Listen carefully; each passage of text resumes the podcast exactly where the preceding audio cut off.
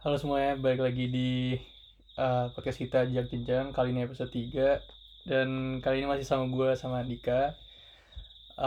Di episode kali ini kita pengen ngebahas salah satu topik yang cukup menarik dari salah satu pendengar kita. Apa nih itu topiknya? Ntar nih gue bacain. Ini dia nge-DM gitu ke nge-DM Instagram gitu. Kita katanya gue mau saran di podcast kalian bahas soal ini toxic relationship dan cara keluar dari zona itu gimana, soalnya masih banyak cewek-cewek yang susah buat ngelepas toxic relationship. Dan kalian berdua pernah nggak ada di zona itu? Kalau pernah boleh share pengalaman kalian. Oh iya, BTW Aryo kurang banyak ngomong. Apaan sih Bu, ngomong terus juga. Nah tuh, coba itu topiknya cukup menarik sih menurut gue, karena ya pasti gue pernah ngalamin. Kalau gue pribadi, gue pernah ngalamin, dan gue yakin sih sebagian besar pasti pernah ngalamin sih, kecuali kalau hubungan pacaran lu lurus-lurus aja gitu. Dan kalau mulainya dari mana ya? Susah juga nih. Kayak minum itu juga nih. Kayak gue pengen nyeritain pengalaman tuh, ya rata-rata hubungan gue toksik sih sebenarnya. Gimana tuh toksiknya? Ya kalau pengalaman gue ya, sebenarnya banyak hal sih yang ngebikin hubungan itu jadi toksik. Kayak sebenarnya dari awalnya lu gimana caranya lu ngeset hubungan lu, maksudnya keseharian lu pengen kayak gimana. Misalnya contoh, hubungan lu dari awalnya lu ngebawanya ke arah yang saling posesif gitu. Tapi posesifnya tuh yang bener-bener over banget gitu. Dan lu tipikal cowok, misalnya nih sebagai cowok ya gue ngomongnya, tipikal cowok yang posesif banget gitu ke cewek lu, kayak ngelarang contoh pakai baju terbuka misalnya. Aduh. Tapi cewek lu nggak suka sebenarnya, cuman karena lu nya kayak gitu, karena kan awal-awal masih sayang banget ya. Awal-awal hubungan tuh masih kayak lu mau apa gue ikutin gitu. Iya benar-benar. Iya kan, lu mau apa gue ikutin, pokoknya lu ngelarang gue kayak gini gue ikutin. Lama-lama kan pasti lu ngerasa risih gitu loh. Cuman lu nggak berani ngomongnya karena lu udah dari awalnya tuh ngeset hubungan lu kayak gitu. Udah ngikutin cara mainnya gitu. Iya. Udah ngikutin kayak gitu, jadi agak susah, lama-lama lu risih, akhirnya lu nggak betah sendiri. Terus apa ya? Terus ya gitu, ujungnya pasti jadi toksik gitu. Terus ada lagi contoh, misalnya cewek. Ini kayaknya mantep juga nih contoh-contoh lu ya. Coba banyak gue, coba. Makanya gue pas sebenarnya ini orang nge-DM gini kayak menarik juga sih topiknya, karena pasti pernah dialamin sama semua orang gitu. Cara nggak sadar kan? Pasti. Iya. Terus lagi ya. Sebenarnya. Nggak jadi. Arti dari sebuah hubungan yang toksik atau toxic relationship tuh, kalau menurut lu kayak suatu hubungan bisa dilihat dari toksik atau enggaknya tuh kayak gimana ya? Kalau menurut gue ya, bisa dilihat toksik atau enggaknya dari di saat masalah yang sebenarnya kecil di hubungan lu, sampai lu tuh udah gak bisa ngomongin berdua lagi gitu. Sampai isinya cuma marah-marah doang gitu, kayak batu-batuan doang, itu menurut gue udah toksik. Kalau masalah kecil sampai lu gak bisa ngomongin dan lu pendem, karena awalnya pasti dari masalah kecil kan. Terus karena lu takut misalnya untuk ngomong ke pasangan lu, kayak ngebahas masalahnya, akhirnya lu pendem. Di masalah-masalah selanjutnya, masalah-masalah yang kecil yang belum terselesaikan tadi tuh lu ungkit gitu-gitu. Kayak masalah belum clear tuh pasti kebahas-kebahas terus gitu. Menurut gue ntar ujung-ujungnya pasti jadi toksik, kayak pasti putus gitu. Karena terlalu banyak perbedaan pendapat yang gak selesai-selesai gitu menurut gue sih. Oke. Gitu. Seru banget nih anjing. Parah ya. Asli seru banget. Tapi gue bingung gitu bahasnya supaya ini tuh gimana gitu. Bingung gue sebenarnya. Tadi kan dia bilang kan, cerita si yang orang itu bilang apa, karena masih banyak cewek-cewek yang susah ngelepasin hubungan toksik gitu misalnya. Gue nggak tahu banyak dari perspektif cewek sih kayak gimana anggap toxic relationship itu. Cuman ya kalau dari pengalaman gue sih, menurut gue kalau possessive over itu udah toxic aja sih. Sumpah kadang, aduh banyak banget sih anjir. Ini pengalaman gue dan teman-teman gue ya, ada kayak yang sampai dilarang cabut sama teman-temannya gitu. Serius lu? Iya. Kayak lu mau nongkrong sama temen lu tuh nggak dibolehin gitu. Sampai yang kayak gitu, yang kayak maunya ketemu berdua. Kalau misalnya kita jemput sama teman-teman, ceweknya jadi bete gitu. Sebenarnya bete. Sebenarnya gue kayaknya gue pernah ya ngerasain kayak gitu. Cuman karena lu tau kan gue orang kayak bodo amat gitu ya. Maksudnya yang kayak kalau misalkan gue udah tahu mana prioritas gue bisa kayak ngelupain orang begitu aja gitu. Jeleknya di gue gitu, jeleknya gue. Cuma gue pernah kayaknya waktu SMA kayak gitu, kayak gue pacaran nih sama cewek, terus gue main sama teman-teman gue nongkrong gitu kan lama, terus gue seharian nggak ketemu sama dia, terus dia tuh kayak yang mengarah untuk kayak nggak usah main sama teman-teman lu udah sering juga main sama teman-teman lu gitu, tapi guanya yang kayak kekeh gitu kayak ya udah ini teman-teman gue main emang kenapa gitu, cuman di situ jadinya karena perbedaan itu emang gak kelar masalahnya, jadi digede-gedein gitu. Jadi kalau misalnya nanti dia main sekaligus gak tahu waktu gitu-gitu, misalnya gue ingetin nanti dia ngungkit-ngungkit masa apa ya, yang gue itu gitu kan. Iya kayak gitu, yang kayak gitu-gitu. Makanya sumpah banyak banget sih yang kayak gitu, sumpah. Lama-lama lo jadi gak betah sendiri pasti gitu, kayak pengen ngerasain kebebasan gitu. Karena menurut gue hubungan paling penting satu kebebasan, kedua komitmen, ketiga jujur gitu aja sih. Kalau dari awalnya udah punya itu ya pasti hubungan lu mulus-mulus aja gitu. Nggak usah terlalu over lah maksud gue kayak. Tapi susah juga yuk. Misalkan lu awal-awal kayak baru merintis suatu hubungan pasti kan lu ada aja yang kayak lu kayak punya visi gitu ke depan. Kayak gue pengen cewek gue kayak gini, gue pengen hubungan ini gue bawa ke sini. Kayak lu pasti pengennya mengikut apa ngebuat hubungan yang benar-benar udah lu plan, terus plan itu terwujud gitu. Tapi harus ada keterbukaan satu sama lain kan. Nah kadang disitunya itu yuk yang bikin lu ujungnya yang bikin lu jadi toksik bukan apa diri lu sendiri juga, cuman pasangan lu juga. Iya emang gitu. Sumpah sih. Saling sih sebenarnya. Jadi yang tadinya nggak toksik bisa jadi toksik. Emang kayak gitu. Emang. Banyak banget sih sebenarnya faktor-faktor yang bisa nge-lead ke toxic tuh relationship. Sebanyak itu. Luas banget loh toxic relationship ini sebenarnya kalau buat jadi pembahasan kita nih. Iya, luas banget. Masanya dari perspektif cewek sama cowok pasti beda gitu loh di sini. Tapi yang nge-DM ini cewek, jadi gue bingung nah, gitu. Iya, gue juga bingung.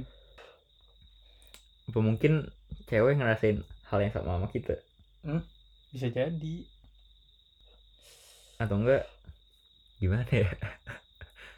Bingung juga deh semua sih. Gue juga nggak terlalu bisa ngartiin toxic tuh maksudnya menurut orang-orang kayak gimana ya, cuman kalau menurut gue ya kurang lebih kayak gitulah, kayak sesuatu yang berlebihan bisa jadi toxic aja gitu menurut gue. Kayak gue tahu lu protektif, maksud gue lu menjaga kayak perhatian atau kayak menjaga pasangan lu, cuman kalau terlalu over menurut gue kayak dia bisa jaga diri sendiri sih gitu. Soalnya rata-rata ya karena itu aja posesif gitu-gitu. Nggak boleh. Jadi kayak kita kalau diposesifin kayak mau make friends aja tuh sama orang jadi susah gitu.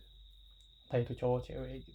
Berarti intinya toxic relationship nih ada karena trust issues. Karena kepercayaan atau komitmen. Iya. Karena yang paling penting ya jujur aja sih sama saling percaya sebenarnya. Kalau lu nggak percaya sama pasangan lu pasti ntar lu netting. Terus kalau udah netting lu assume kayak enggak ya, tapi ada juga yang kayak gue pengen jujur ke pasangan gue gitu. Misalkan contoh gue pengen ngasih tahu semua buruk-buruknya gue dari masa lalu gue, ya kan? Nah gue tuh suka mikir kayak worth it nggak nih buat gue ceritain ini cewek gue bakal kayak gimana gitu kayak pasti cowok ngerasa takut juga mau cerita jujur ke pasangannya atau cewek. Takut dijudge langsung, judgement apa namanya. Iya sih bener sih, tapi gue ceritain aja buru-buru kayak gue kayaknya Gue belum pernah sih cerita yang buruk-buruk gue. Udah sih. Kalaupun buruk-buruk gue, kayak gue ceritain yang menurut gue nggak terlalu buruk. Gue takut dia nggak siap menerima kenyataan gitu loh. Tapi kenyataan tuh pahit memang.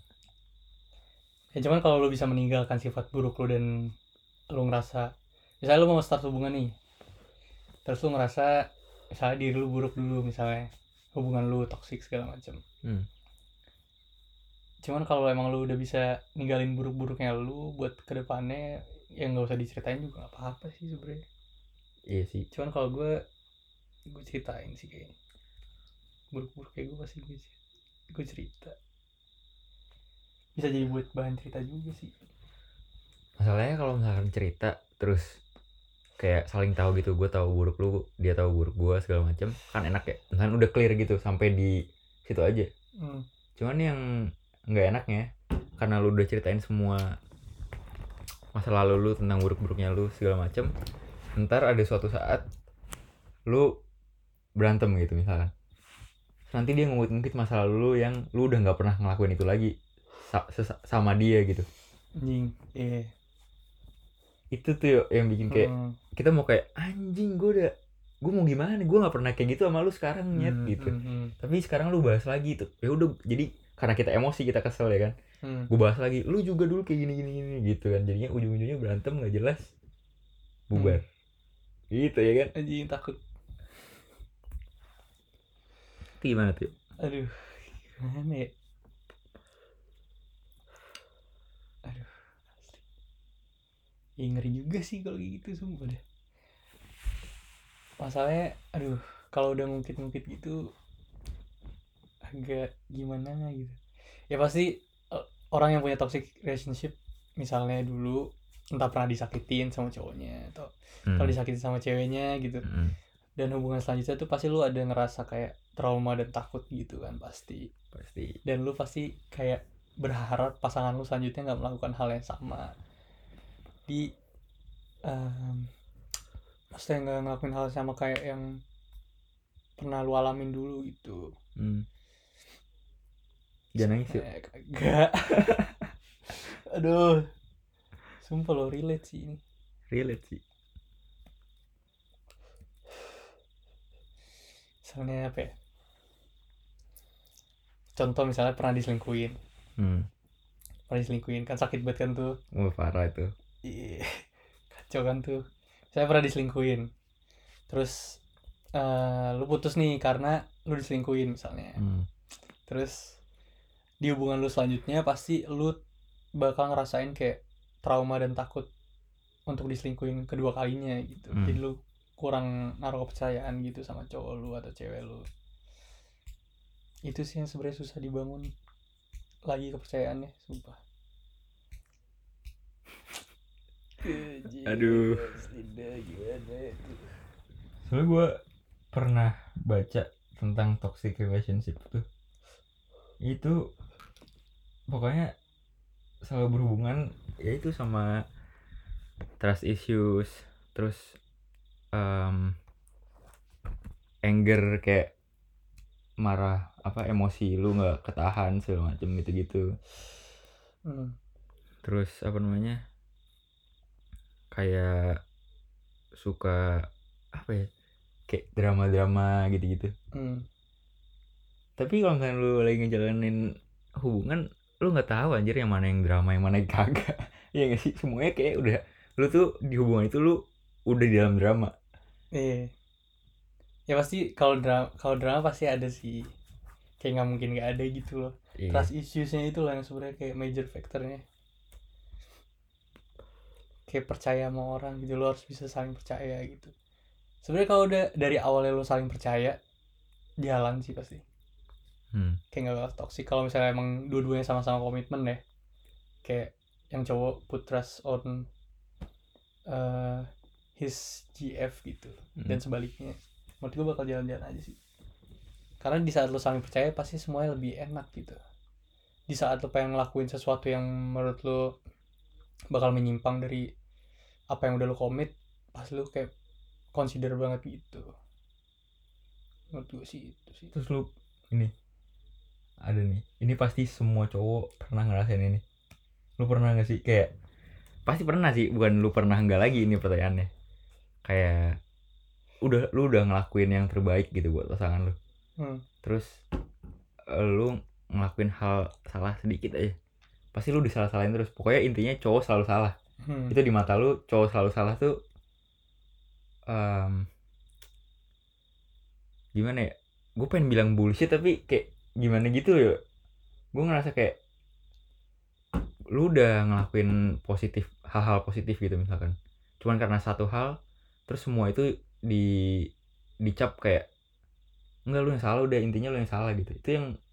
Itu yang justru malah ngebuat hubungan itu jadi toksik gitu ya. Jadi jadi si cowok ini ngerasa kayak, atau si cewek atau siapapun ngerasa kayak, gue ngapain di hubungan ini kalau misalkan gue nggak pernah bener gitu di mata dia gitu. Akhirnya lu mau ngelakuin hal-hal sesuatu yang baik gitu ke dia jadi males. Jadi kayak toh juga ntar gue salah lagi, salah lagi gitu. Ada sih. Sumpah. Ya gue pengen ngomongin pengalaman gue juga, kayak masalah hubungan-hubungan gue yang pernah gue punya gitu. Ya pasti kedetek anjing ntar. Sumpah. Ntar kalau saya dengerin gak enak juga gue. Iya sih. Sumpah gak enak sih gue. Makanya dari tadi gue berusaha seumum mungkin gitu. Iya. Gak terlalu gue banget gitu. Iya. Ngeri gue. Sumpah gue ngeri banget. Makanya ngeri juga nih ngomongin kayak gini. Ngeri banget. Soalnya masalah hubungan yang gue punya, toksiknya tuh beda-beda gitu loh. Yang gue ngerasa toksiknya bener-bener beda gitu. Masalahnya nih kita ngomong di sini, kita gak tahu ya future relationship kita kayak gimana gitu. Dan cewek yang mungkin akan jadi pasangan kita tuh pasti denger ini ya, terus kayak rasanya kayak gimana gitu. Iya. Agak takut juga sebenarnya cerita-cerita nih. Ya tapi gue udah ya maksudnya gue udah cerita sih tentang hubungan yang pernah gue punya kayak gimana. Iya. Ya gue sekarang lagi pengen mencoba mendekati cewek lagi gitu. Kan di episode sebelumnya gue udah bilang kan gue jomblo 2 tahun. Gue juga jomblo 2 tahun ya. Iya, kan kita sekarang udah selesai deh kuliah. Iya nih. Butuh sekarang, lagi butuh sekarang penyemangat untuk mencari kerja gitu maksud gue. Oke lah. Tapi berarti lu sendiri udah ini nih, udah ada perkembangan nih dari tahun lalu. Maksudnya hubungan ada. Ya selama gue menjomblo ya gue belajar lah. Kayak gue introspeksi diri dulu sebenarnya tuh gue kurangnya di mana gitu dalam suatu hubungan. Kayak gue nge-playback gitu loh. Hubungan yang gue punya tuh kayak gimana, dari guanya kayak gimana, salah-salah gue di mana gitu. Jadi di hubungan selanjutnya gue nggak akan ngelakuin itu lagi lah, karena capek anjing sebenarnya punya toxic relationship tuh. Kayak batin banget gitu loh, lu mau gerak kemana juga salah gitu. Kayak lu kadang tuh lu tahu hubungan lu toxic nih. Tapi lu tuh kayak pengen mudahinnya tuh kayak sayang banget gitu loh. Misalnya karena durasi. Karena anjing durasi ambigu banget. Kayak lu udah pacaran durasi. Kayak lu udah pacaran lama banget gitu misalnya. Di atas setahun lah. Hitungannya di atas tahun deh, udah lama gitu. Terus lu ini udah ngerasa toksik banget tapi lu pengen mempertahankan itu karena lu yakin pasangan lu bisa berubah misalnya. Kayak gitu. Cuma seiring jalannya waktu kayak lu makin lama makin ngerasa kayak anjing makin toksik aja nih, makin nambah-nambah masalah terus, kayak masalah sebelumnya belum selesai udah ada masalah baru. Kayak gitu-gitu terus kan akhirnya ya salah satu pasti ada yang harus udahin gitu maksud gue. Kayak lu sekalinya udah toksik, lu udah ngerasa toksik, kalau enggak diomongin dan diselesain bakal numpuk gitu. Dan makin tambah parah lagi. Ada sih salah satu temen gue juga kayak gitu, udah ngerasa toksik tapi pengen dipertahanin sampai bertahun-tahun gitu, ujung-ujungnya ya putus juga karena udah gak kuat gitu. Kayak sayang mah sayang, cuman kalau dipertahanin juga makin ganggu prioritas lu gitu loh. Gitu deh. Apalagi gila, gue di podcast kali ini bener-bener bingung banget gue. Banyak sih. Ya orang juga banyak yang cerita ke gue gitu. Dari cewek juga banyak yang cerita ke gue tentang hubungan toksik yang mereka punya gitu. Toksik banget sih tapi. Kayak pengen diceritain tapi kayak anjing. Tapi ini lagi. Gitu deh, gue takut anjing cerita-cerita kayak gini sebenernya. Sumpah. Soalnya gue bakal ngebawa kayak cerita-cerita dari orang gitu, takutnya nanti didengar gitu. Kesannya gue ngomongin apa gimana, gak enak juga. Lagi.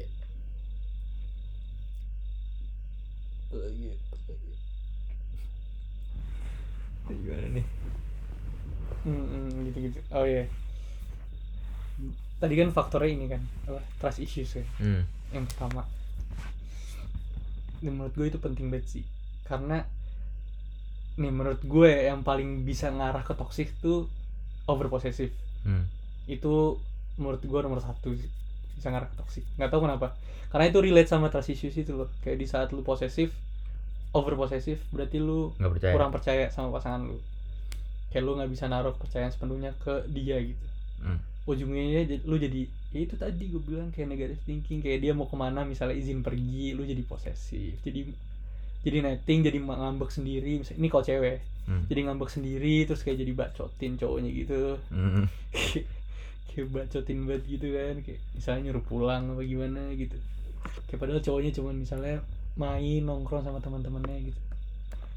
Cuma lu nya kayak jadi ngeganggu. Apalagi kalau lu sampai kayak neror teman-temannya gitu. Ngambang teman-temannya nanyain, cowok gue di mana ya? Yeah. Sumpah, ada loh yang kayak gitu. Ada, banyak. Itulah makanya, sumpah overposesif sih menurut gue. Gitu. Posesif yang wajar-wajar aja lah, kayak posesif misalnya kayak cowok lu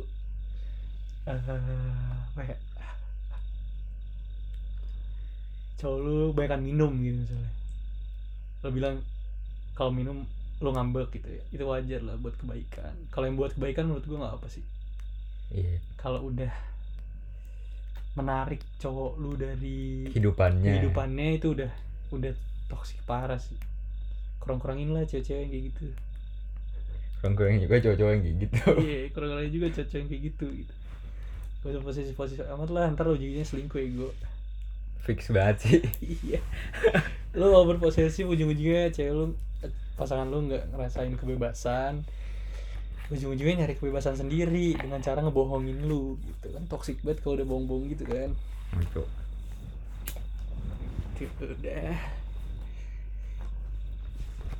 Ini kayaknya lebih ke posesif nih kita ngomongin ini ya. Iya. Karena salah satu faktornya kan berkesinambungan ceritanya. Iya.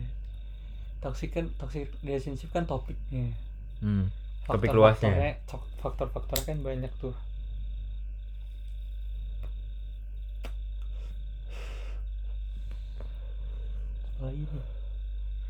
Gue gak tau kenapa ya, pokoknya gue selalu kayak, mungkin karena pengalaman hubungan gue selalu disalahin gitu.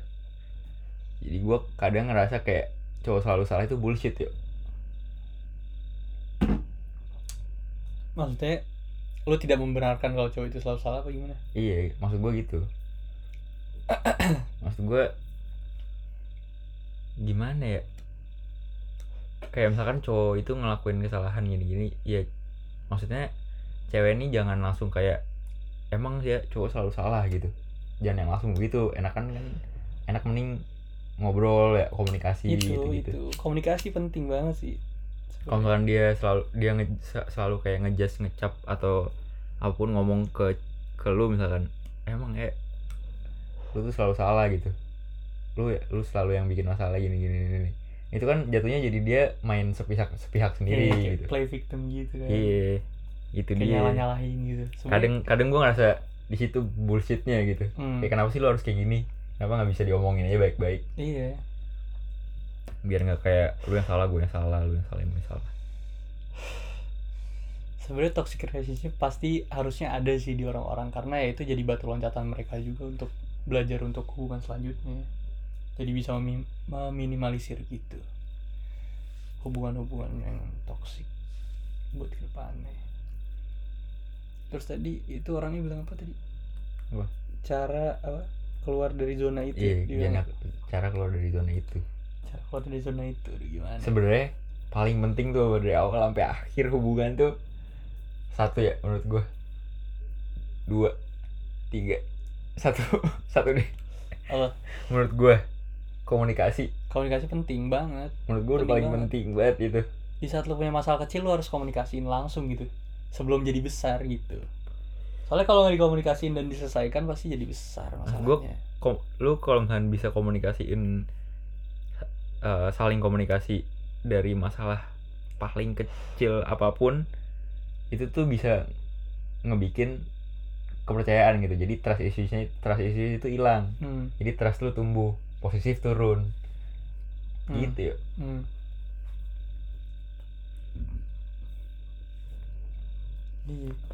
Oke, semenjak ada kata-kata cowok selalu salah gitu, jadi cewek-cewek ini cut corner gitu jatuhnya. Oke, kalau nggak ada masalah dikit cowok selalu salah, masalah dikit cowok selalu salah, masalah dikit cowok selalu salah. Itu dia tuh cut corner gitu anjing dalam hubungan. Kayak aduh, salah ya. Kalau menurut gue caranya buat keluar dari zona itu, dari zona toksik, pertama bukan cara keluarnya sih sebenarnya, cara apa ya, menghindari. Kayak cara buat prevent hubungan lo jadi ke arah toksik tuh. Kalau prevent berarti lu belum ada di hubungan yang toksik, tapi kalau dengan cara keluar lu udah ada di toksik itu. Belum ada nih. Dari maksudnya awal-awal tuh lu harus, ketika lu punya masalah di hubungan itu sekecil apapun, komunikasi, selesain gitu. Kayak dia maunya apa, lu maunya apa, harus benar-benar dicari gitu sampai ketemu, selesai. Dan kedepannya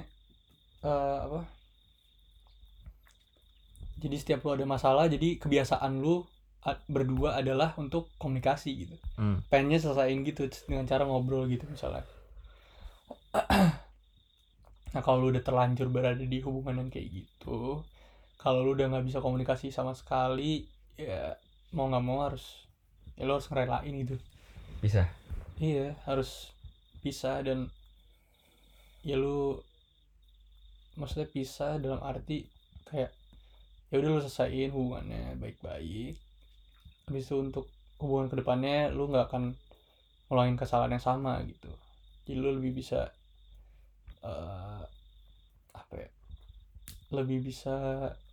saya lebih dewasa lah dalam mengambil sikap kayak ngesain masalah di hubungan lo gitu. Yes. Kalau udah gak ada komunikasi udah susah sih. Kayak lo mau ngesain masalah juga gak bakal ada selesai. Pasti kepala lo panas aja gitu. Udah gak bisa pakai kepala dingin lagi.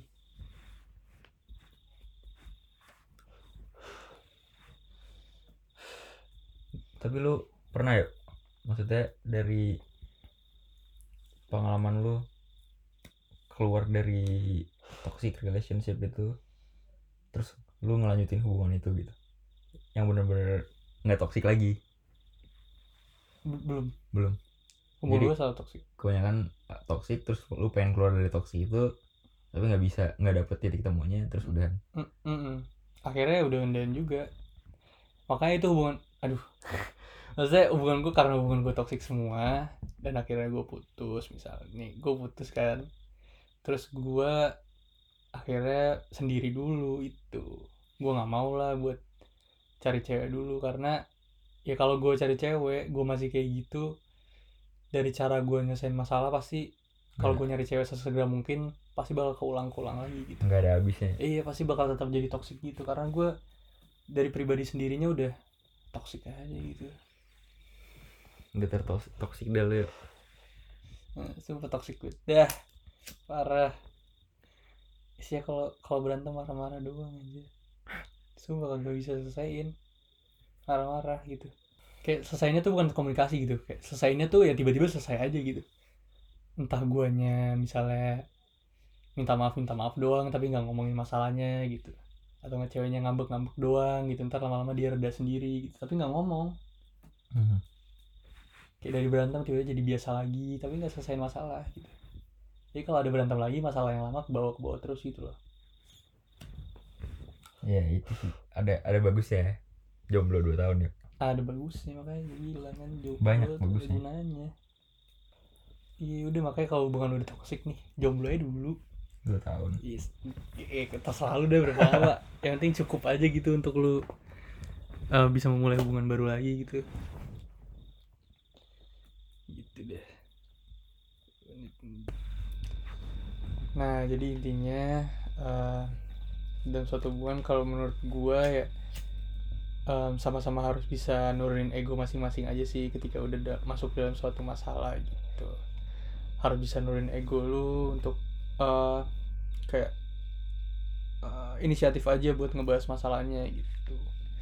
Dan karena menurut gua kalau misalnya lu udah berada di hubungan yang toksik gitu, agak susah juga untuk mempertahankannya gitu, karena pasti bakal sama-sama aja ujungnya, endingnya pasti putus gitu, karena lu lama sama udah nggak betah aja di dalam hubungan itu, kayak masalahnya makin lama makin banyak gitu sih kalau menurut gua. Jangan takut untuk mengakhiri suatu hubungan sih, karena itu bakal jadi pembelajaran buat lu untuk hubungan-hubungan lu selanjutnya gitu. Dan bakal meminimalisir ketoksikan dalam suatu hubungan sih gue yakin. Jadi jangan takut untuk akhirin suatu hubungan.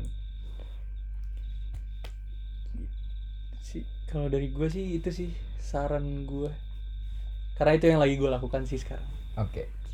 Gue nggak bisa ngasih banyak saran ya, karena gue bingung. Asli gue bingung. Jadi mungkin podcastnya kita tutup aja kali ya. Kita tutup aja lah sampai di sini udah. Sebelum ini menjadi podcast yang toksik gitu kan. Iya. Ketularan nanti. Ya udah, jadi buat kalian yang belum sempat dengerin episode-episode kita yang sebelumnya, bisa didengerin di Spotify-nya Jejak Jenjang atau di platform podcast lainnya. Dan kalau misalkan kalian punya masukan, tinggal DM aja ke Instagram kita @jejakjenjang, kasih masukan apapun, kita bakal baca. Kalau menarik mungkin kita akan masukin ke podcast kita yang selanjutnya. Itu aja dari kita, sampai jumpa di episode selanjutnya.